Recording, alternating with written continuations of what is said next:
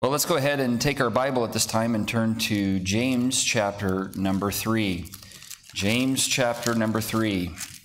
I was kind of hoping for the rapture before we got to James chapter 3, because this is such a convicting passage for me, and one that I need, one that God has spoken to my heart about this week as I've been studying, but I was kind of hoping that I wouldn't have to have that type of conviction and that the Lord would rapture us out before. But here we are, James chapter 3. And as you're finding that, please go ahead and stand if you're able to do so in reverence and respect for the reading of God's holy word. James chapter number 3, we're going to read verses 1 through 12. And I do plan to finish this entire passage because I don't want to spend too long here. I want to move on. This is a convicting passage, and so let's hit it and move on. But James chapter 3 verse 1, the Bible says this: "My brethren, be not many masters, knowing that we shall receive the greater condemnation. For in many things we offend all.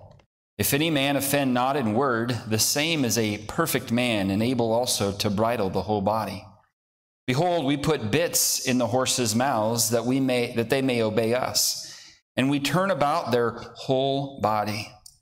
Behold, also the ships, which though they be so great, and are driven of fierce winds, yet are they turned about with a very small helm, whithersoever the governor listeth. Even so, the tongue is a little member, and boasteth great things. Behold, how great a matter a little fire kindleth. And the tongue is a fire, a world of iniquity. So is the tongue among our members, that it defileth the whole body, and setteth on fire the course of nature, and it is set on fire of hell. For every kind of beasts, and of birds, and of serpents, and of things in the sea is tamed, and hath been tamed of mankind. But the tongue can no man tame. It is an unruly evil, full of deadly poison.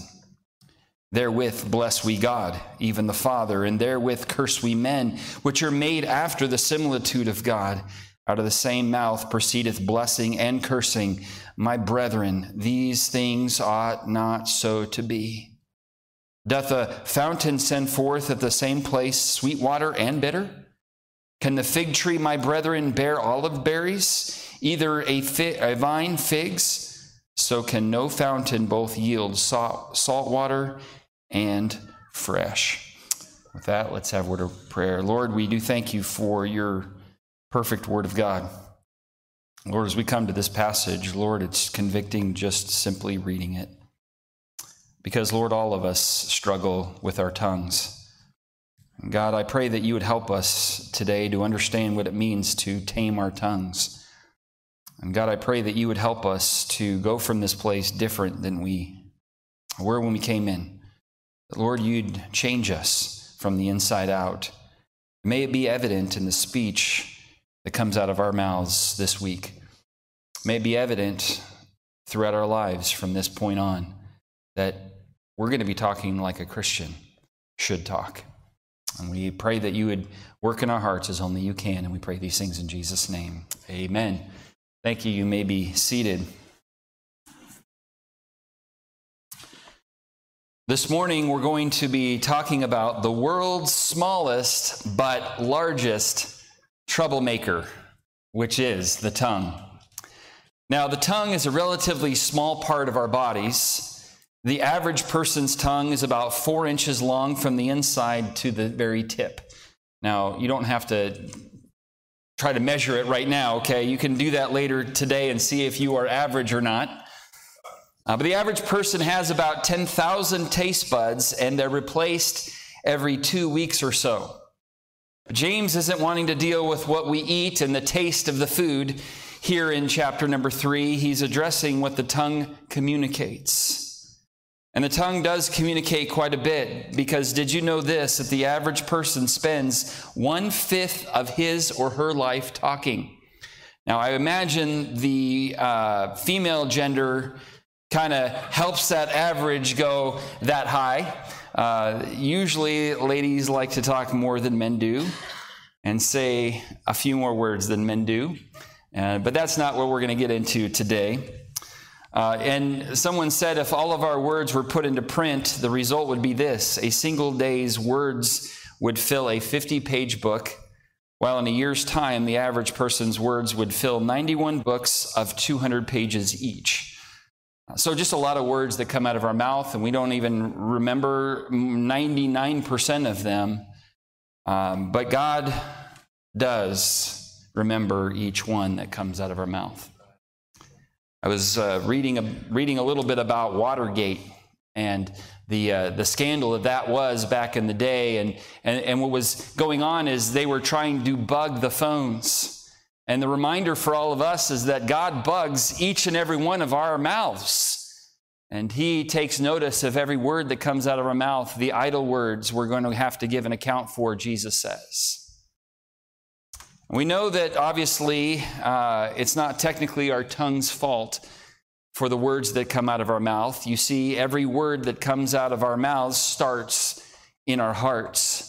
Jesus said in Matthew 12 and verse 34, He said, O generation of vipers, how can ye, being evil, speak good things? For out of the abundance of the heart, the mouth speaketh. So the tongue is only doing what the heart has already said for it to do. And of course, the brain, we all know how it all works. But today we're going to be looking at the tongue, and specifically the title, Taming the Tongue.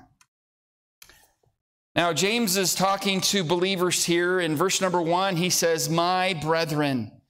And later in this passage, in verse number 10, he says, my brethren, these things ought not so to be. So he's talking to believers, to Christians who have been born again, and he's giving them instruction regarding the Christian life, what their lives should be now that they are a believer in Jesus Christ. And in James chapter 1, verse 18, he says, of His own will begat He us with the word of truth, that we should be a kind of first fruits of His creatures. So he's referencing the new birth, the fact that we've been born again, and beyond that, now there's some things he instructs us with. And we've already looked at a few of them, that now that we're believers, now that we've been begotten of His own will by the word of truth, we are to receive the word of God. We are to obey the word of God. We are to treat those without much with love and kindness. We're not to be a respecter of persons. Last Sunday, we looked at the fact is that our faith ought to be evidenced in our works. Faith alone is not enough. If true, genuine, saving faith is going to produce real fruit and real works. And now James says that a sincere believer should have a different speech than before they were saved. And I imagine that a lot of us who got saved a little bit later in life had a speech problem. And I'm not talking about a speech impediment. My dad has, we make fun of my dad for how he says breakfast. He doesn't know how to say the K there, so he just says breakfast. And so my brother and I always joke with him. We're like, hey, Dad, you want to get some breakfast? And he's like, stop making fun of me.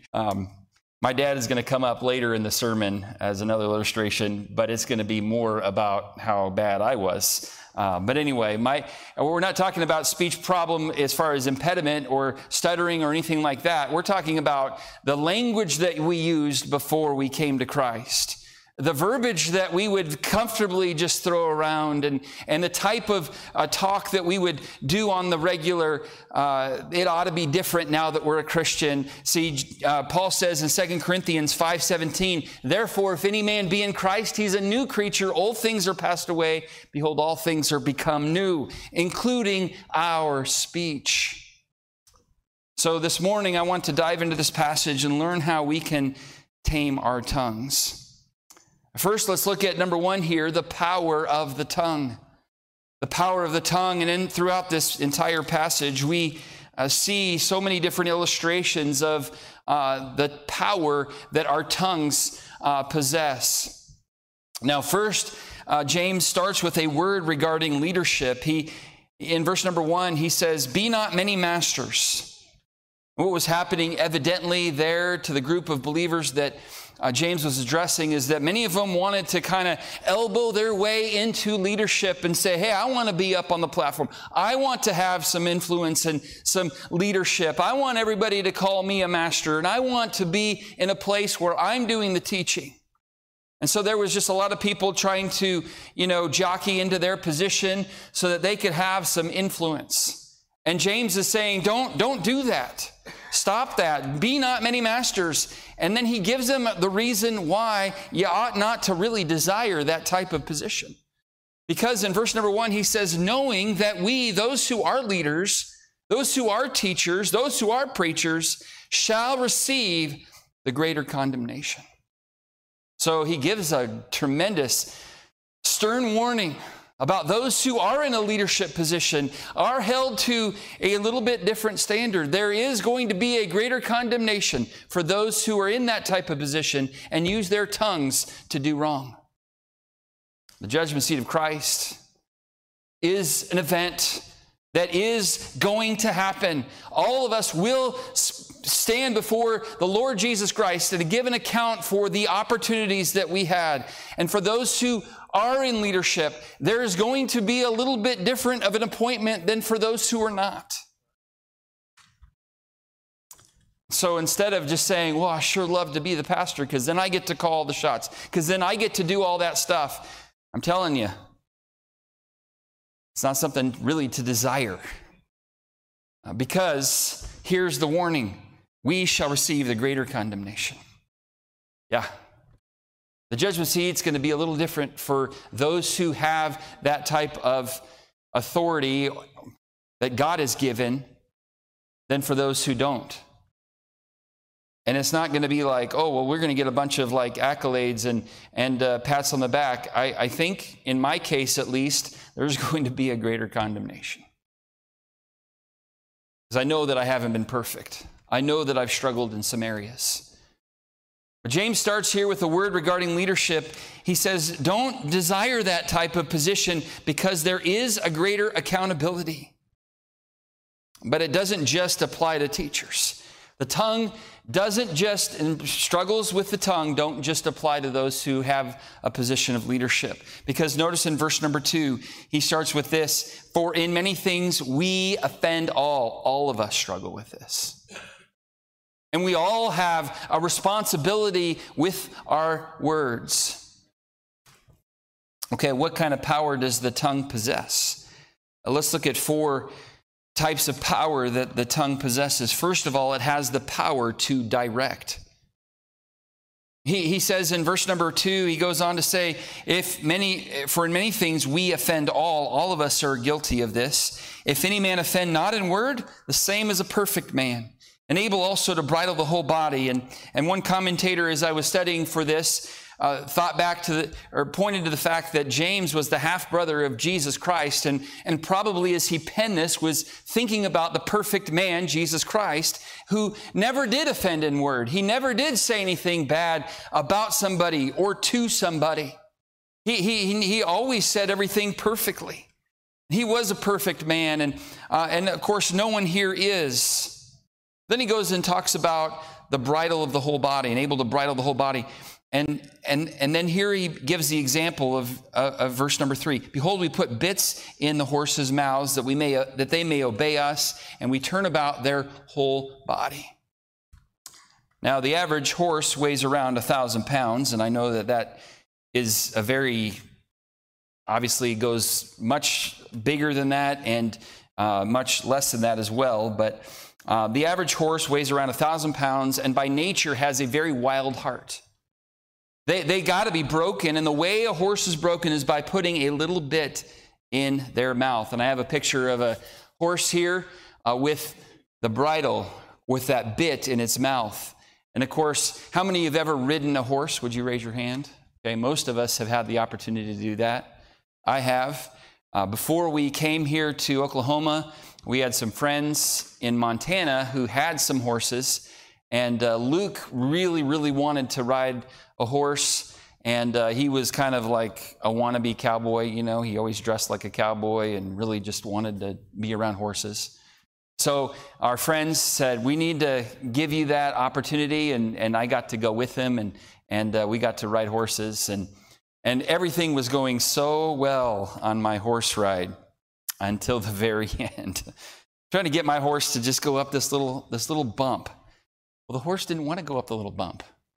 And so it just kind of like collapsed. And so I just fell over on top of it and kind of ate some dirt in the process and kind of scratched my hand all up. And everybody was like, the owners of the horse were like calling the horse's name, like Charlie, let's just say Charlie. Charlie, what are you doing? Don't do that. I'm sorry, Eric. I'm sorry. And I'm like, it's okay. But those bits are able to control those big, huge monsters of animals, okay? They're not monsters if you're a horse lover. I'm not calling your horse a monster, okay? But what I'm calling is these are big animals. These are big beasts. And a little bit is able to direct that huge, huge beast. Okay, so he uses the example of a bit in a horse mouth. And he says, look, in verse number 3, he says, we put bits in the horses' mouths that they may bolt, and we turn about their whole body. But then he gives a second example of direction as well in verse number 4, and that is the rudder of a boat. And he goes in verse number 4, and we'll put a picture of a boat up here too. This is the Bismarck, and I'm going to share a little bit about that here in a second. But verse number 4 says, behold also the ships, which though they be so great and are driven of fierce winds, yet are they turned about with a very small helm, whithersoever the governor listeth. So the little rudder is very insignificant little piece of the boat that actually determines the direction of where this boat goes.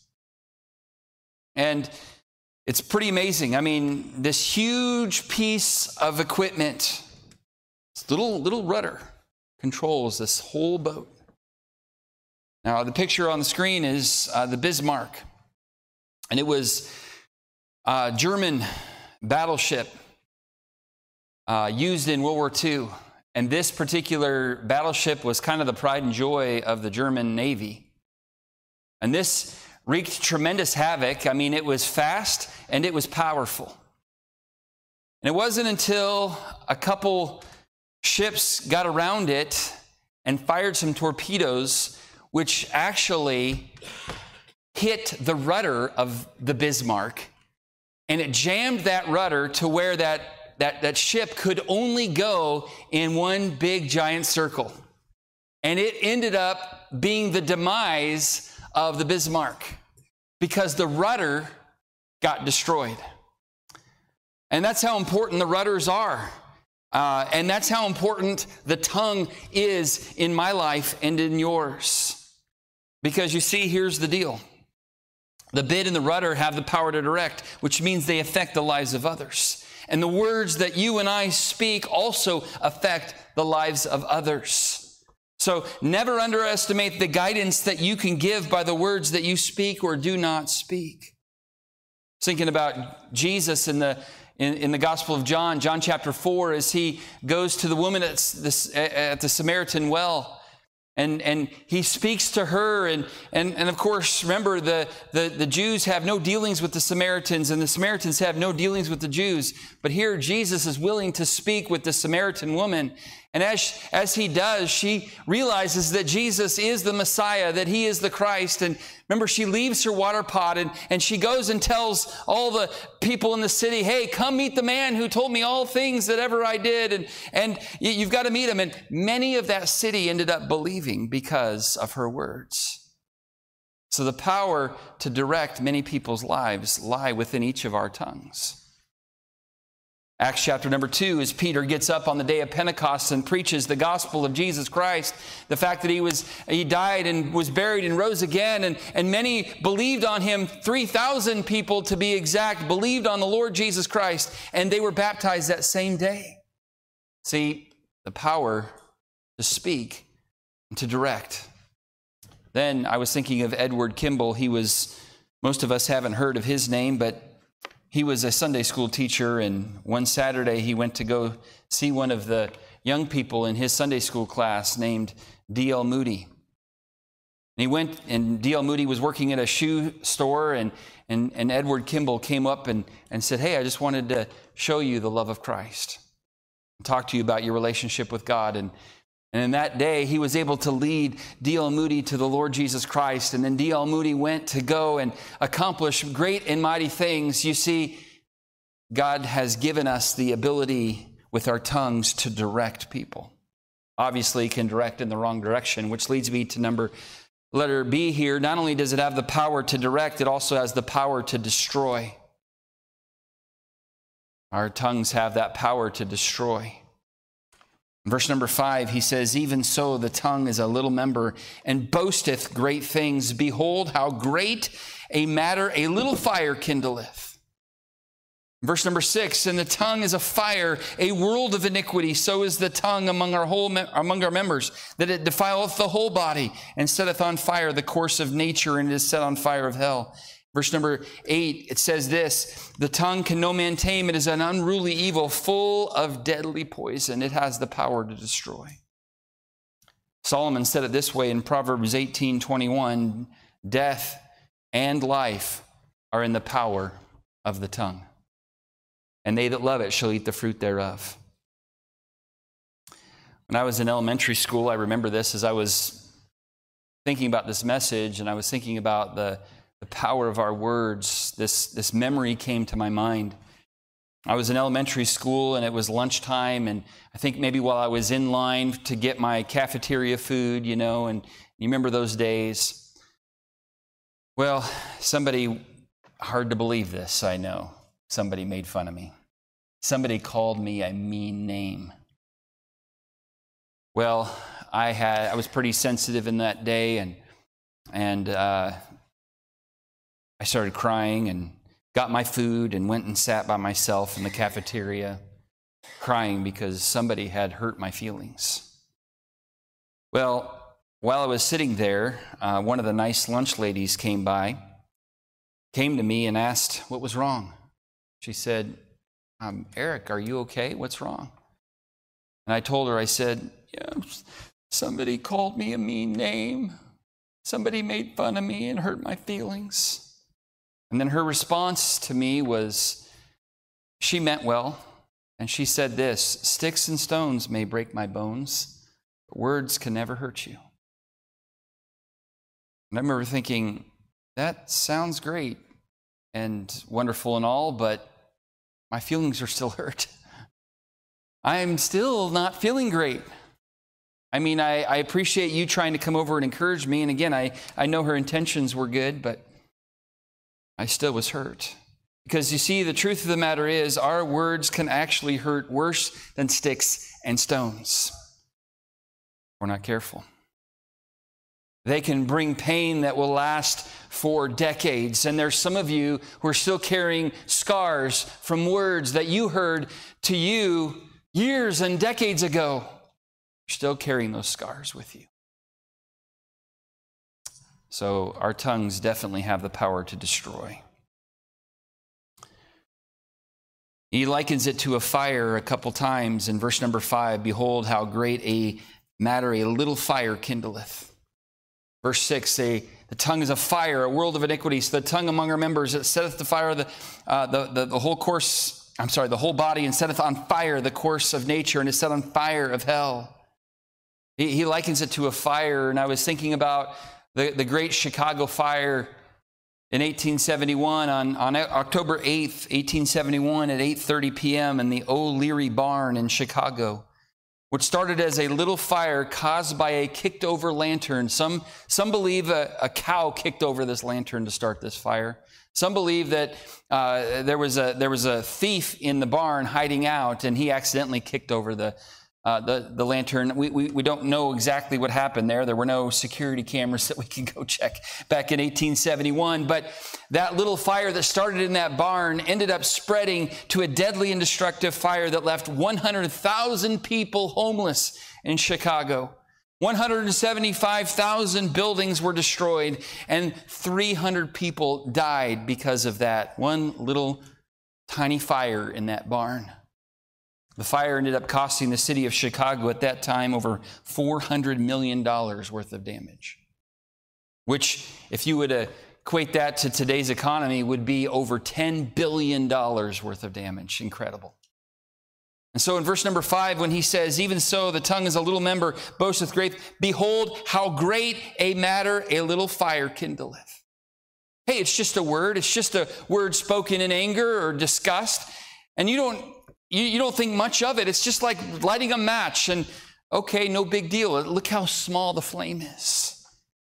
Yeah, but look how much damage one little spark can cause.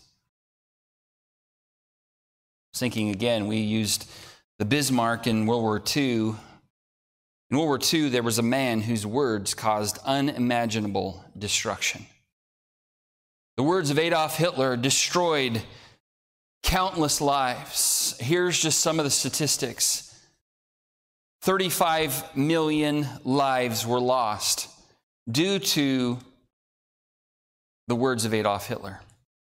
On the battlefields, 1 out of every 22 Russians was killed, 1 out of every 25 Germans was killed, and 1 out of every 150 Britons was killed. But the toll of the Jews was even higher. You see, 2 out of every 3 European Jews perished in Hitler's attempt to rid Europe of all of its Jews. You see, there was a forest fire, and Europe was the forest, and Hitler was the match that spread throughout Europe. See, the tongue has created tremendous damage, or can create tremendous damage and destruction in its wake. The tongue has torched countless marriages. It's wrecked families. It's destroyed friendships. And it's even ruined many of the Lord's churches. And it's this little member right here that has done it. But it's not just mine. It's all of ours. It has power to destroy. Thirdly, it has power to defile. In verse number 6, the tongue is a fire, a world of iniquity. So the tongue among our members, that it defileth the whole body. It defileth the whole body. There's a story at there was a tea for officers and their wives, and this big speech going on.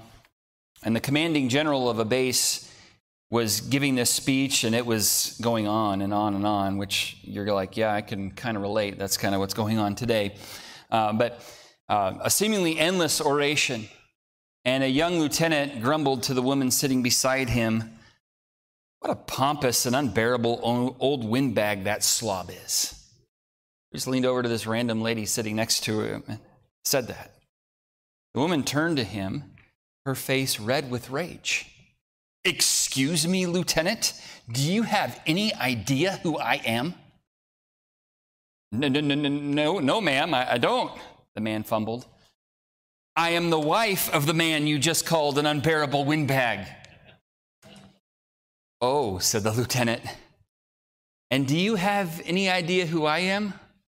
No, said the general's wife. Good, said the lieutenant, getting up from his seat and disappearing into the crowd. Whew, got out of that one. You see, we can easily be defiled. Our whole person can be defiled by what we say. Our words have the power to defile others, but ultimately end up defiling ourselves in the process. A person can corrupt his whole personality by using his tongue to slander, to abuse, to lie, to blaspheme, and to swear. Clovis Chappell writes this, and it's a bit of a lengthy quote, but bear with me as I read through this, because I think it says so well what James is trying to communicate here when he says that it defileth the whole body. Here's what Clovis Chappell says. He says, the fault finder injures himself. The mudslinger cannot engage in his favorite pastime without getting some of the mud that he slings both upon his hands and upon his heart. How often we have come away from such an experience with a sense of defilement. Yet that was not our intention at all. We were vainly hoping that by slinging mud upon others, we might enhance someone's estimation of our own cleanliness. We were foolish enough to believe that we could build ourselves up by tearing another down. We were blind enough to imagine that by putting a stick of dynamite under the house of our neighbor, we would strengthen the foundation of our own. But this is never the case. In our efforts to injure others, we may succeed, but we always inflict the deeper injury upon ourselves. So true.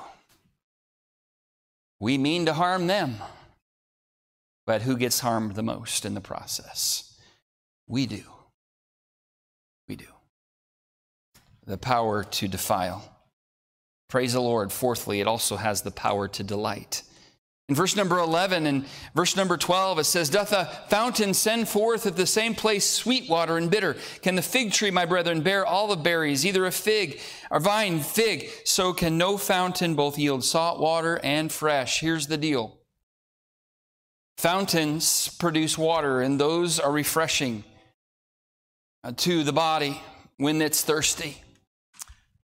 The fig tree bears figs, which are great when we're hungry. You see, yes, death is in the power of the tongue, but so is life. Death and life are in the power of the tongue. It's not just a destructive tool. It can be used to accomplish great and wonderful things.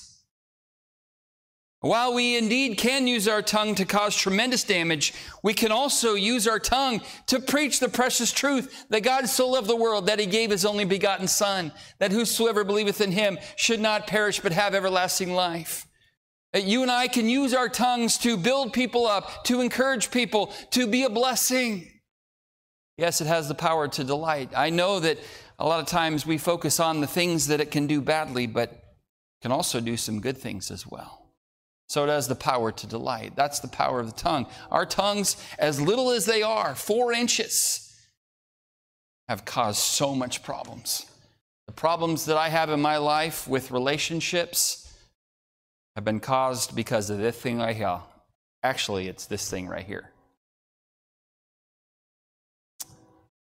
I want us to notice, secondly, here as we continue on with this thought about taming our tongue, the problem of the tongue. So yes, there is tremendous power in the tongue, but there's another problem here. In verse number 7 and 8 says this, "For every kind of beasts and of birds and of serpents and of things in the sea is tamed and hath been tamed of mankind, but the tongue can no man tame. It's an unruly evil full of deadly poison." So here's the deal. We can tame all kinds of beasts. We can tame lions. I think there's a picture of a lion there somewhere. And here's this lion giving this guy a big old smooch on the cheek. No, thank you. But we can tame lions to do these things. We can tame elephants. I think there's a picture of an elephant playing basketball. We can tame these big giant beasts to do these things. We can tame tigers. I think there's a picture of a killer whale. I mean, I've been to SeaWorld in San Diego and seen Shamu. And it's amazing what that killer whale can do. It's pretty amazing. And I always want to sit in a splash zone. And that's what this front row is here. Nobody wants to sit in the splash zone here today. I see how it is. But there's the splash zone, and you go get soaked, and it's just a lot of fun to see the amazing things that these animals can do. But men had to train these wild beasts, and we can do all that. But sadly, we can't tame our tongue. We can tame dogs. We've tried to tame Abby, and we have been somewhat successful in some things. I mean, when you have a piece of tri-tip or something, a piece of steak, she'll do just about anything. She'll give you a high five. She'll give you a fist bump. She'll turn over. She'll lay down. She'll wait. I could just set it right next to her and say, wait, and she will not take it until you say, okay, go ahead. And then she goes ahead and eats it. We're able to tame Abby. There's other things we cannot tame Abby to do. But that's a different story. But sadly, we cannot tame this little member right here, this little member that we all have in our mouths. And that's the problem. I know the title of the message is Taming the Tongue, but here's the deal. We can't. We can't, not on our own, not in the flesh, not just by sheer willpower, determination, no can do. See, we need the help of the Holy Spirit in our lives to help have Him tame our tongues for us, because we can't do it on our own.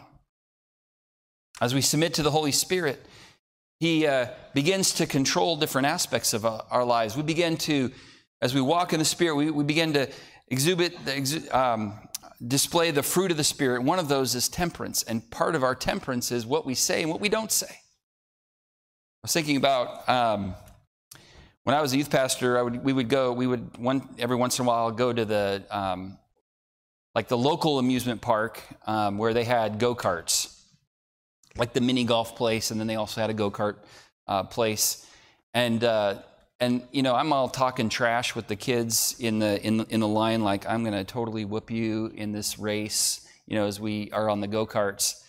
And then when we get into the cars, I would always tell the worker there, as he's making sure I'm all buckled in, I'm like, hey, can you like turn my car up a little bit? Because I'm the youth pastor, and I promised that I would beat all of these kids. So can you make my car go a little faster? Can you like take the governor off or something like that? Because I know they all have governors. And he's like, I got you. And then he'd like, you know, get his screwdriver out and mess with it a little bit. I'm like, sweet. I'm going to totally take care of these kids. It's going to be awesome. I'm going to dust them. You know, they're going to just be smelling my exhaust. It's going to be awesome. Well, here's the deal. We need a governor over this part of us right here. But too many of us say the same thing. We're like, we don't need a governor. I don't want that governor over my mouth. I want to remove it.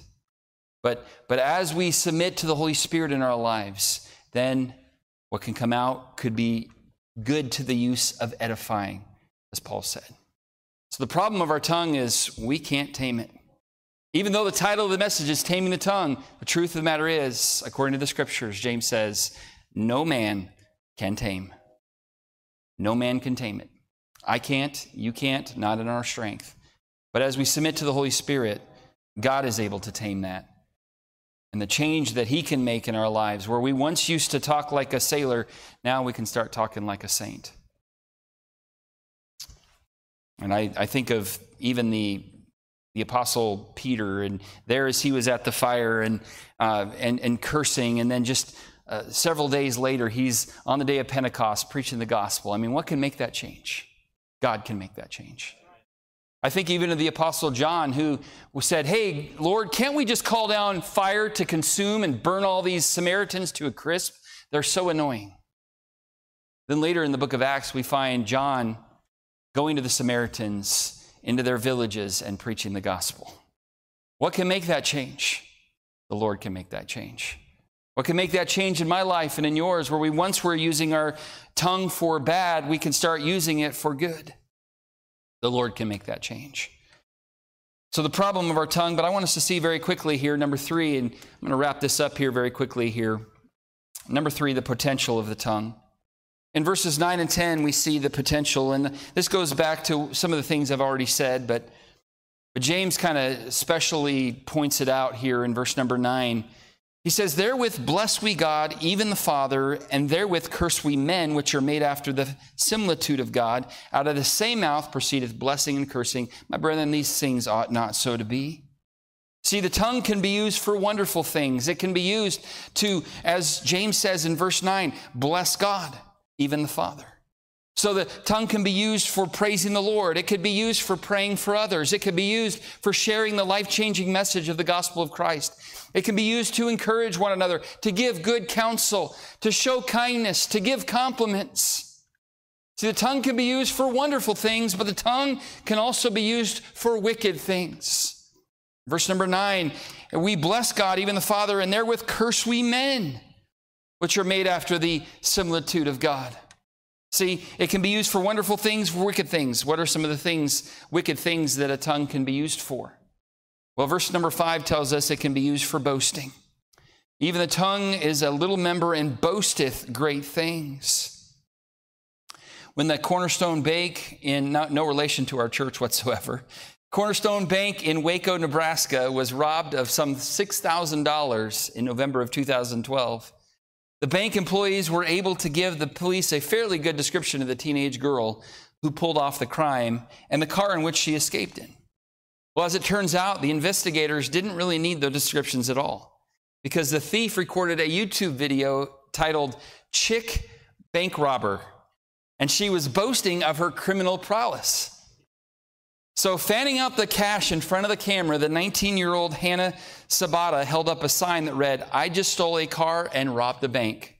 Now I'm rich. I can pay off my college financial aid, and tomorrow I'm going for a shopping spree." Later, she held up another sign which said, "I told my mom today was the best day of my life. She just thinks I met a new boy." Hannah's brief criminal career ended later that week when police took her into custody. And her boasting got her in trouble. Her tongue of boasting and bragging about how great she is in pulling off this crime ended up being what caused her to get caught. Pretty amazing. But when you and I use our tongue for boasting and talking about how wonderful we are, it doesn't usually make people think how wonderful you are. It makes people go, I kind of want to get away from this person. They keep talking about themselves. Solomon said in Proverbs 20 and verse number 6, most men will proclaim every one his own goodness. Most men do go around boasting about how great they are. Oh, I'm the best at this. I'm the best at this.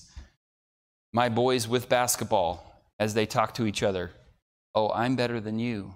No, I'm better than you. No, I'm taller than you. Okay, that might be true, but anyway, hopefully one of my boys is listening to this message today.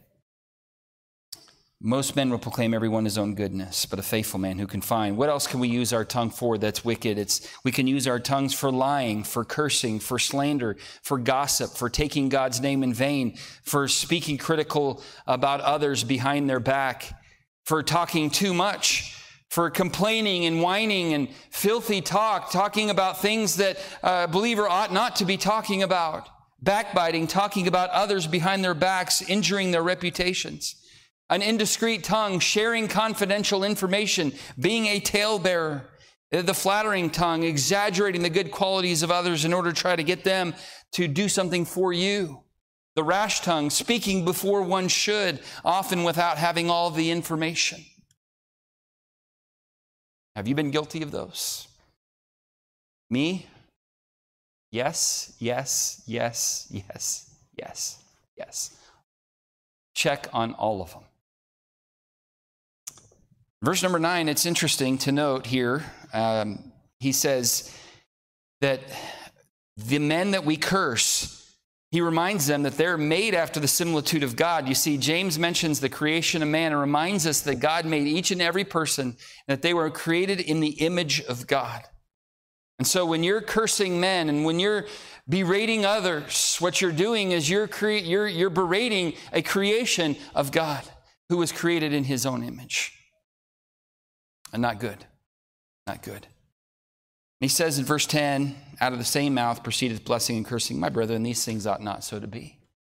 But we shouldn't be coming to church on Sunday, singing these hymns, and then as we walk out the door going, well, and then we start criticizing somebody in the church. That ought not to be, brethren, because we're part of God's family now. There needs to be a change.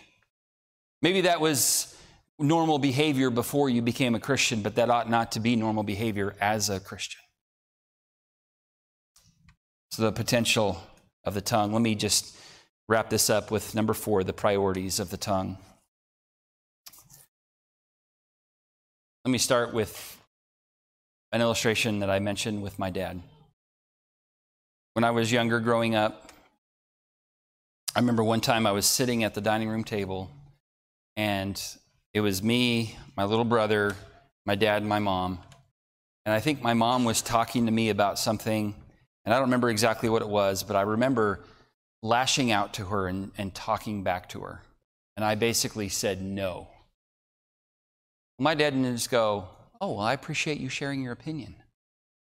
No, he said, young man, follow me.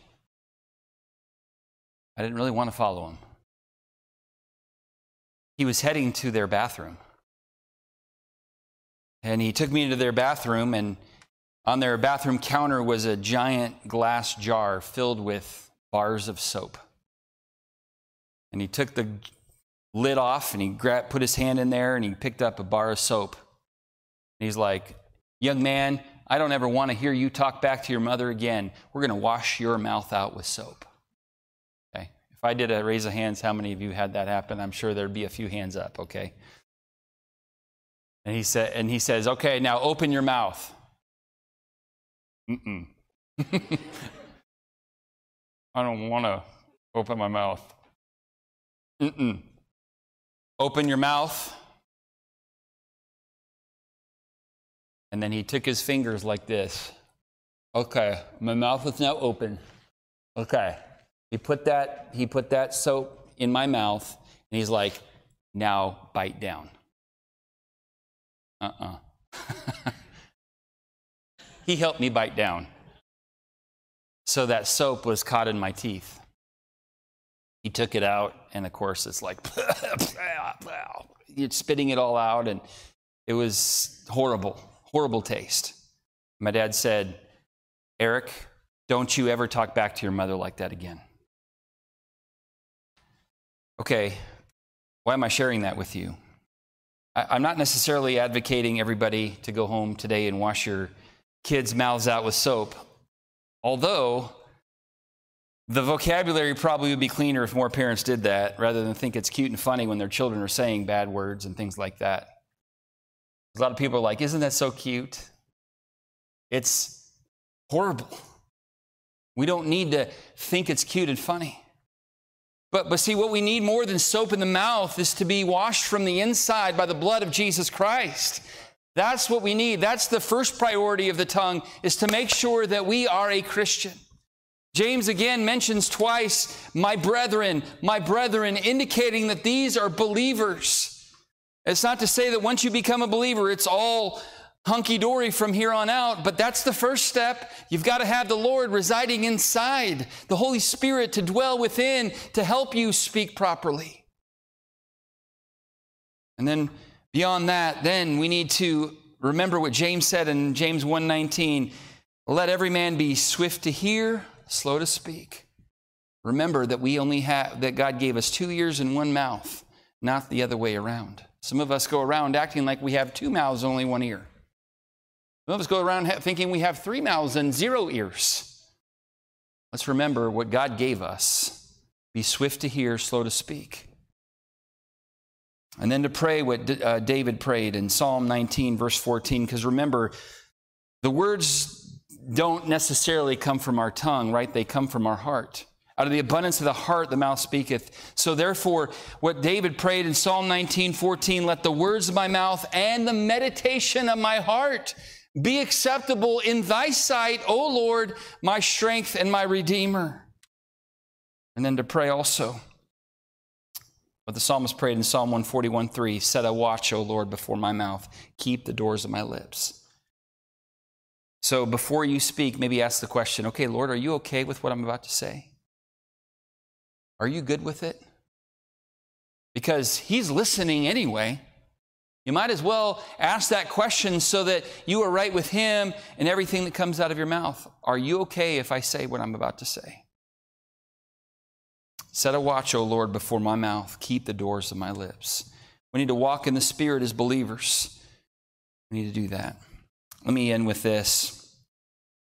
When I was in California, I was starting to learn how to do graphic design for our church. And I had a friend that was trying to teach me and help me learn how to do graphic design. And I said, well, I want to learn how to, take the text and add a drop shadow. And I want to add a gradient. And I want to add beveled. And I want to add an outline. And I was trying to add all of the different effects that you can add on a item on the screen.